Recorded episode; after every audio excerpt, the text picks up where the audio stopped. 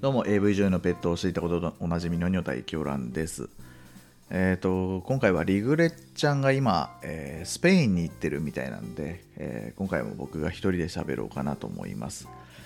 えっ、と、本編に行く前にですね、オープニングトークなんですけど、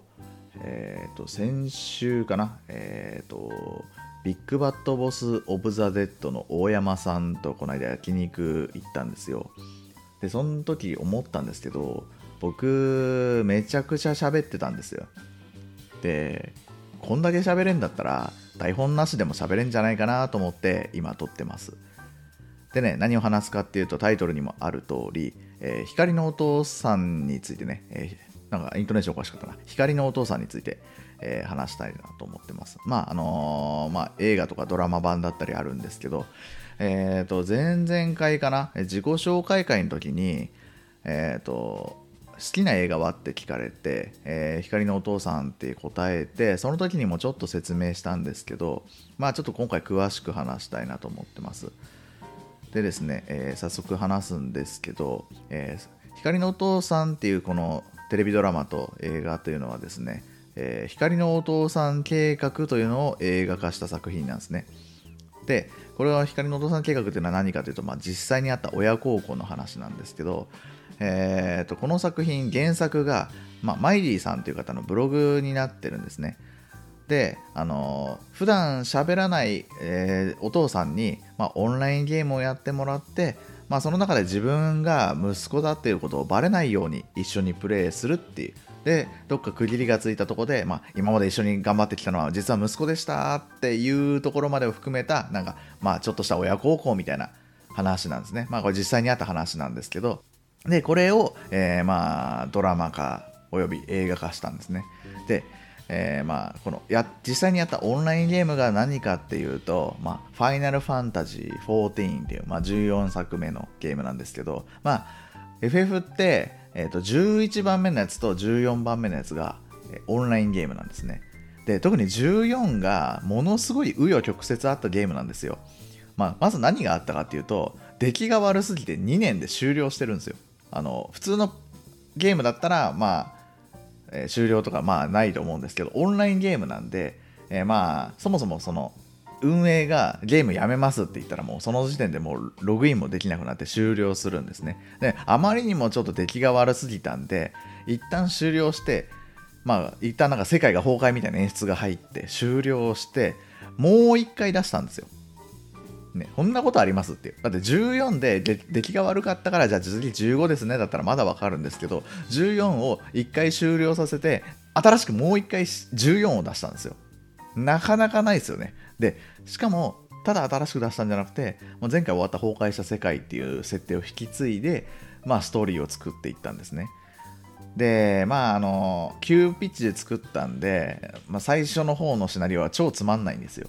ただもう今はもう6何年目ぐらいやってるかな、まあ、2年おきぐらいにもうえーと、新しいお話とかをどんどん出していって今はもうすごい面白くなってるんですね。でまあオンラインゲームやってる方はまあ結構ご存知だとは思うんですけど基本オンラインゲームのシナリオってまあつまらないんですよ。あシナリオが面白いこと自体が珍しいんですけど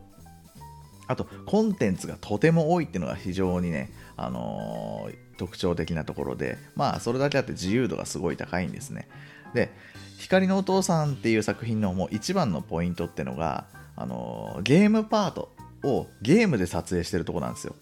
あのお父さんに実際にゲームを進めたりとか現実でね主人公たちが仕事をしてたりみたいなところはもちろん俳優さんがやってて有名なね俳優さんがやってて。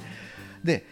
それ以外のそのゲームの中の世界の話、まあ、ゲームの中でまあ作戦会議とかするじゃないですか。お父さんにバレないようにお父さんを助けたりみたいな。そういう作戦会議をしてるシーンなんかは実際にやってるゲームの中で撮影してるんですね。で普通はまあ映画とかドラマだったら、まあ、CG アニメーションだったりとか、まあ、まあ取り下ろしみたいな形でアニメーションシーンを作ったりすると思うんですけどあのこれは実際にプレイしてた本人たちがまあ、ゲームの中で表情を作ったりとか、まあ、あとアクションしたりとかの演技というのをやってましてでまあ確かお父さん役はさすがにちょっとお父さんじゃなくて別の人にやってもらったと思うんですけどつまりですねノンフィクションのお話をその本人たちが演じてるっていうのがポイントなんですよ。こういうメタ視点で見るとすごく面白くてであのー、今回ね一番楽しめるこの作品を一番楽しむことができる方法っていうのをちょっと考えてみました。まあもちろんねゲームをやってでそれで映画を見ていただくのが一番なんですけどまあまあそのさっきも言った通り最初の方クソつまんないですしまあなかなか大変だと思うんで、まあ、実際ねこの時点でやってない人はもう今更多分やらないと思うんですよ。だからやらずして一番楽しめる方法を考えたんですね。でまず最初にえっ、ー、と Choose Your Life っていうあのー、テレビ CM になってる FF14 のテレビ CM になってる3部作の CM123 本あるんですけどそれをまず見ていただきたいんですねえー、FF14CM で検索すると Choose Your Life っていうのが出てくると思うんで、えーと、それを順番通りにぜひ見ていただきたいですね。まあ、本当に短い、えー、多分15秒 CM ぐらいかなが3本立てなんで、まあ、すぐ見れると思うんで、これだけでもぜひ見ていただきたいですね。まあ、内容としては、えーまあ、FF14 って、まあ、ゲームだけど、まあ、いわゆる普通のシナリオとか以外にもこんなことができるんですよって麻雀ができたりとかまあ、本当にいろんなことができるんでっていうのを表現してる CM なんですね。まあ、これで、まあ、どんなゲームかっていうのをちょっと覚えていただいてでその後に、えーと、できればですけど原作ブログを読んでいただきたい。えーと、光のお父さんって検索すると多分出てくると思うんで、まあ、光のお父さんスペースブログで検索した方がいいかな。で、えー、まあできれこれはできればです。で、この後あの、えー、光のお父さんシリーズが連載が終わった後に、えーと、光の P さんっていう話が始まってるんですよ。で、こっちはぜひ読んでいただきたいですね。で、これは何かっていうと、えっ、ー、と、光のお父さんのブログ連載が終わった後に、えー、このブログをドラマ化、テレビドラマ化しませんかっていう話ですね。そこからの紆余曲折を、まあ、実際にあった話を書いていっ、たブログなんですけどここはもうあのぜひ読んでほしいですね。あのどんなことがあってこれ映像化したかっていうのがすごくわかるんで。でここから先に実際にドラマか映画どっちか、まあ、両方見ていただけるのが一番いいと思うんですけど、まあ、何せねあの別にドラマの続きが映画とかじゃなくて内容一緒なんですよほとんど。なので、まあ、正直なところどっちか見ればいいかなと思うんですけどまあまあドラマ、テレビドラマ版はね、今ネットフリックスで見れるんで、まあ簡単に見れるんですけど、まあ、こっちはね、何がいいかっていうと、あの、光の P さんを読むとわかるんですけど、あの、めちゃくちゃ撮影に苦労してるんですよ。まあ、なぜかっていうと、まあ、俳優は俳優でいいんですけど別にそのゲームパートの撮影がさっき言った通り本人たちがやってるわけですよねで本人たちは別に俳優でも何でもなくてあの、まあ普通にゲームやってるだけの一般人だったんで、まあもちろん日中は仕事がありますし、なのであの、夜にまあ集まって撮影をするわけじゃないですか。まあすごく短い時間でね。なので、まあ、結果ドラマ版はまあちょっとゲームシーンに関してはもう本当よくできてるとは思うんですけどあの映画版に比べると、まあ、ちょっとチャッチー部分があるんですけどまあでもこれを本当に自分彼らっていうか、まあ、その人たちが作ったのかっていうのが見れるっていう意味では本当にえー、ドラマ版も面白くて。で映画版は結構時間が多分あったんでしょうね。めちゃくちゃよく撮れてるんですよゲームパートが。うん。だからねそこもねぜ、まあ、ゲームやってた人だったら映画版見た方が感動するんですけどね。すもうボロボロ泣きましたからね僕も。あの映像だけで。で、えーと、お父さん役がドラマ版だと大杉蓮さん。で、えーと、実写、えーまあ、両方実写だ、えーと、映画版は、え、吉田鋼太郎さんがやっててお父さんの完成度でいうと僕的には大杉蓮さんの方がちょっと良かったなとは思ってるんですけどでも作品としてのまとまりとしてはやっぱ映画版の方がいいのかなっていう感じはしますね。ちょうど最近ブルーレイ DVD が、えー、販売されたんでまあ多分これを聞いて分かりました。買いますっていう人は多分いないと思うんで、まあ、大体の人がよくてネットフリックスでドラマ版を見るかなと思うんですけどまあそれすらもね多分たどり着く人はなかなかいないと思いますけど、えー、ちなみにですねネットフリックス版で見ると,、えー、と本編の最終話の後にですねあるちゃんのエタ版っていうお話が入ってましてえー、まあ外伝みたいな作品なんですけど、これは何かというと、えー、アルちゃんっていう実際にね、えー、本編にも出てきた、まあ、キャラクターというか実際実在したキャラクターなんでしょうけど、えー、その人がゲーム内で結婚するのを描いた、まあ、ドラマで、えーと、FF14 さっきもそのいろんなコンテンツがあるって言いましたけど結婚っていうシステムが結構すごいんですよね。えっ、ー、とオンラインゲームやる人は多分わかると思うんですけど結婚ができるゲームの中で結婚ができるというのはゲー、えー、オンラインゲームでは大して珍しい話ではないんですよ。ただこの FF14 においての結婚っていうシステムは本格的になってまして、えー、実際運営の方にお金を支払って、えー、そのエリアを貸し切り、まあ、教会みたいなエリアがあるんですけど、そこを貸し切って、えー、そもそもその指輪の制作というのを自分たちで本当に頑張って、え招待状を、えそれぞれ、まあ、何十人まあ、自分の知り合いとかに送ったりして、えー、そこであの実際に貸し切った時間で教会に集まって結婚式を挙げるみたいなのができるんですよ本当に本格的な。でその,、あの様子をですね、えー、撮影したっていうか、まあ、ドラマ形式で撮影したのがあるちゃんのネタ版っていう話なんでまあちょっとねその面白い面白くないかというとちょっと微妙なとこではあるんですけどあこんなこともできるんだという意味ではあるちゃんのネタ版ぜひ見てみるといいかもしれないですね。えー、まあちょっとまとめますと絶対見てほしいのが「ジュース・アライフ」っていうもう CM3 本立て。この CM だけでもまあいいです。で光の P さんっていう、まあ、原作ブログの、まあ、中に入ってる、えー、光の P さんっていうブログですね。まあ検索するときは多分光のお父さんブログで検索してそうすると一括で読めるページが出てくるんでそこ下までスクロールすると、えー、光のお父さんの連載が終わった後に、えー、光の P さん1話から読めると思うんで、まあ、ぜひそれを見た上で、えー、ドラマか映画を選択していただければなと思います。うん。意外と結構喋れましたね。うん。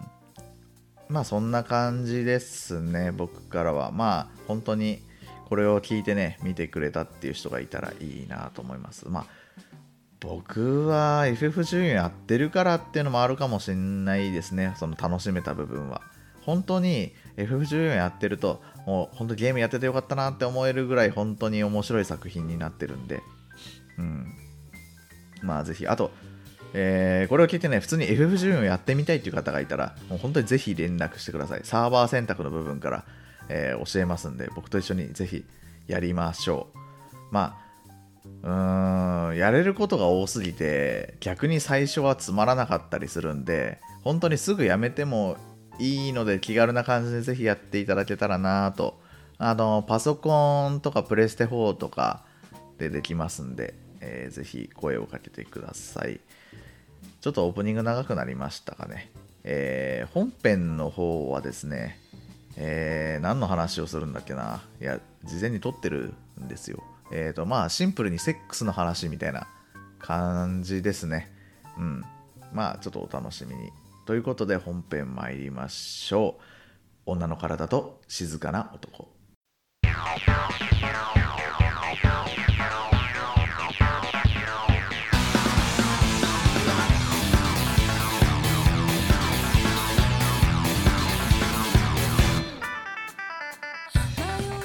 この番組は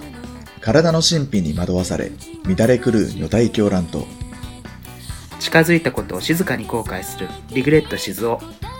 そんな二人が送る誰にも購読を知られたくないであろうポッドキャスト。深夜にひっそりとお一人でお聞きください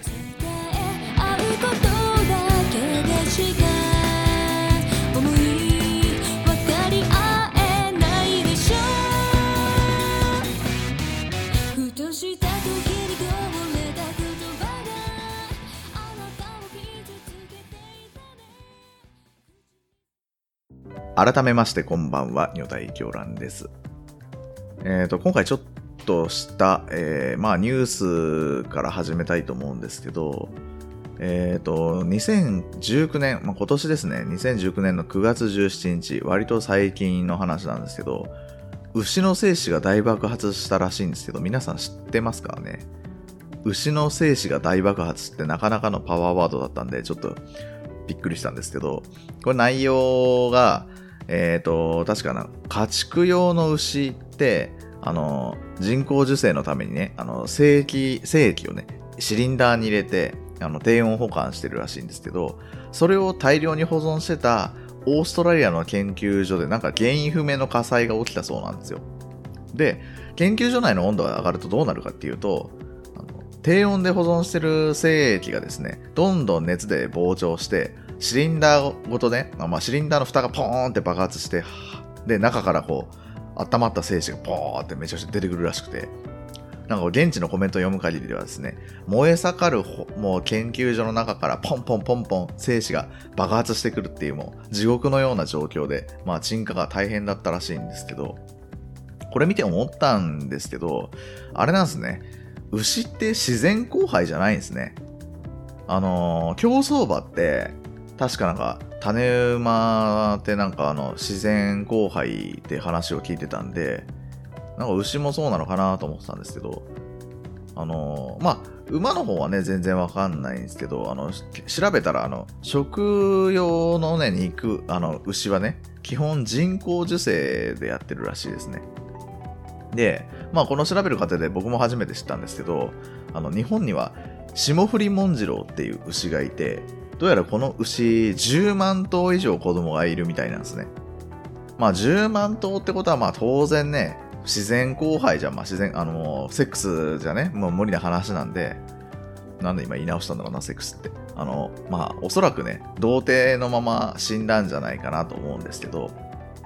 まあね、さすがにね、10万頭、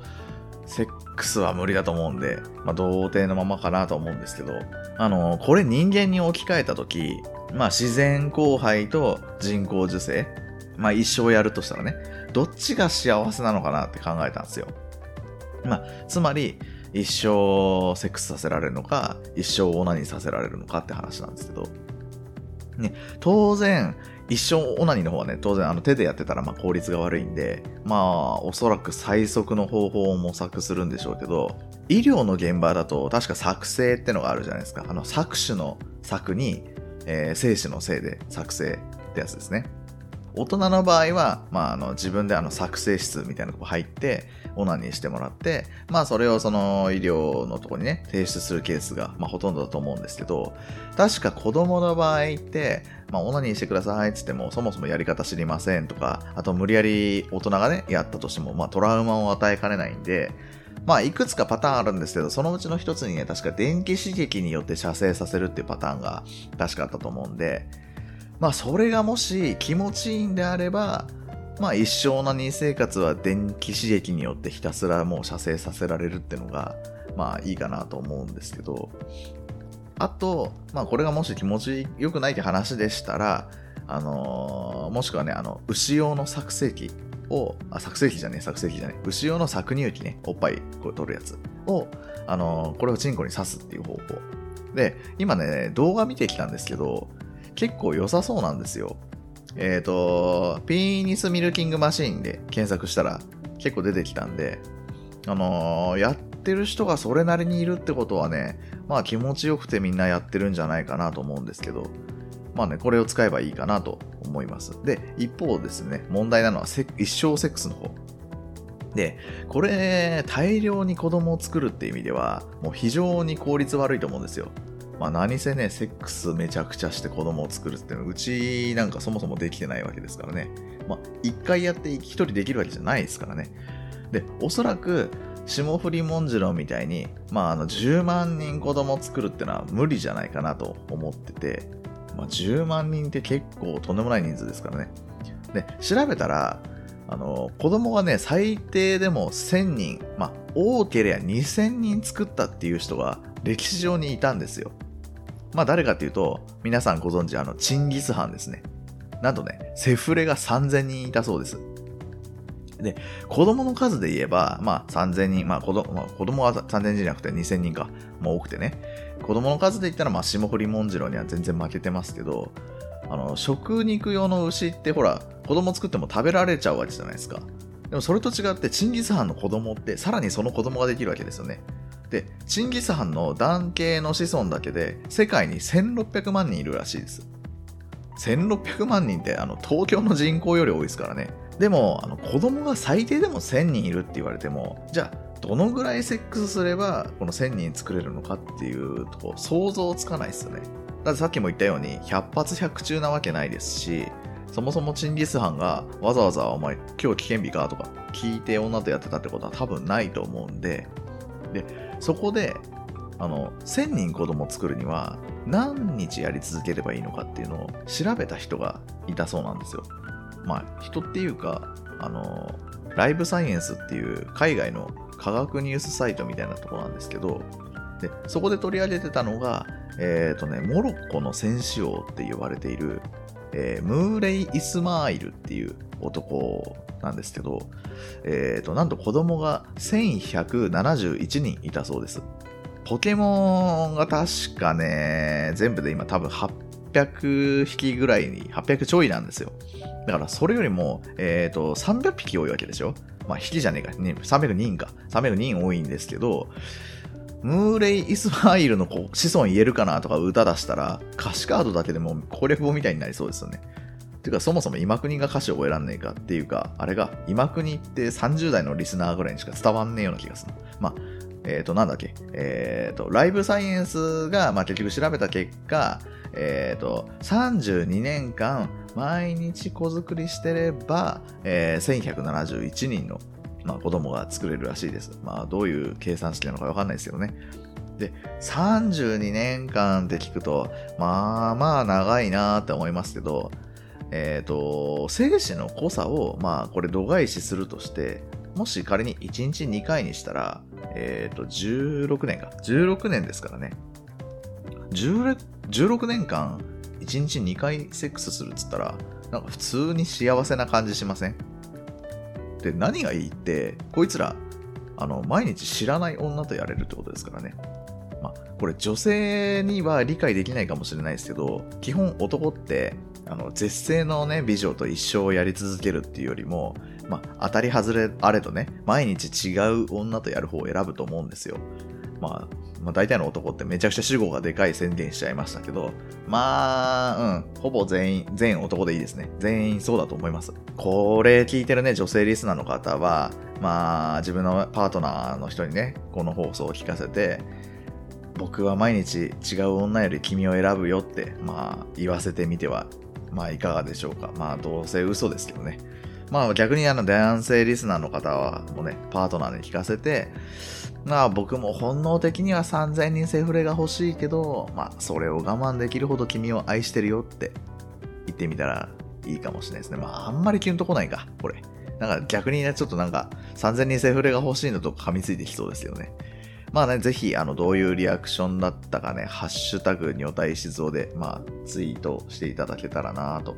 思います。えー、また、お便りやトークテーマに関しては、番組公式 Twitter や、えー、女体狂乱もしくはリグレット静雄への DM で受け付けています。えー、また、Twitter やってない方は、メールアドレス、regret.lunatic.gmail までお願いします。次回配信日も未定ですが、ポジティブな感想をいただけると、台本の執筆速度が上がりますので、よろしくお願いします。えー、では、ここまでのお相手は、女体狂乱でした。ありがとうございました。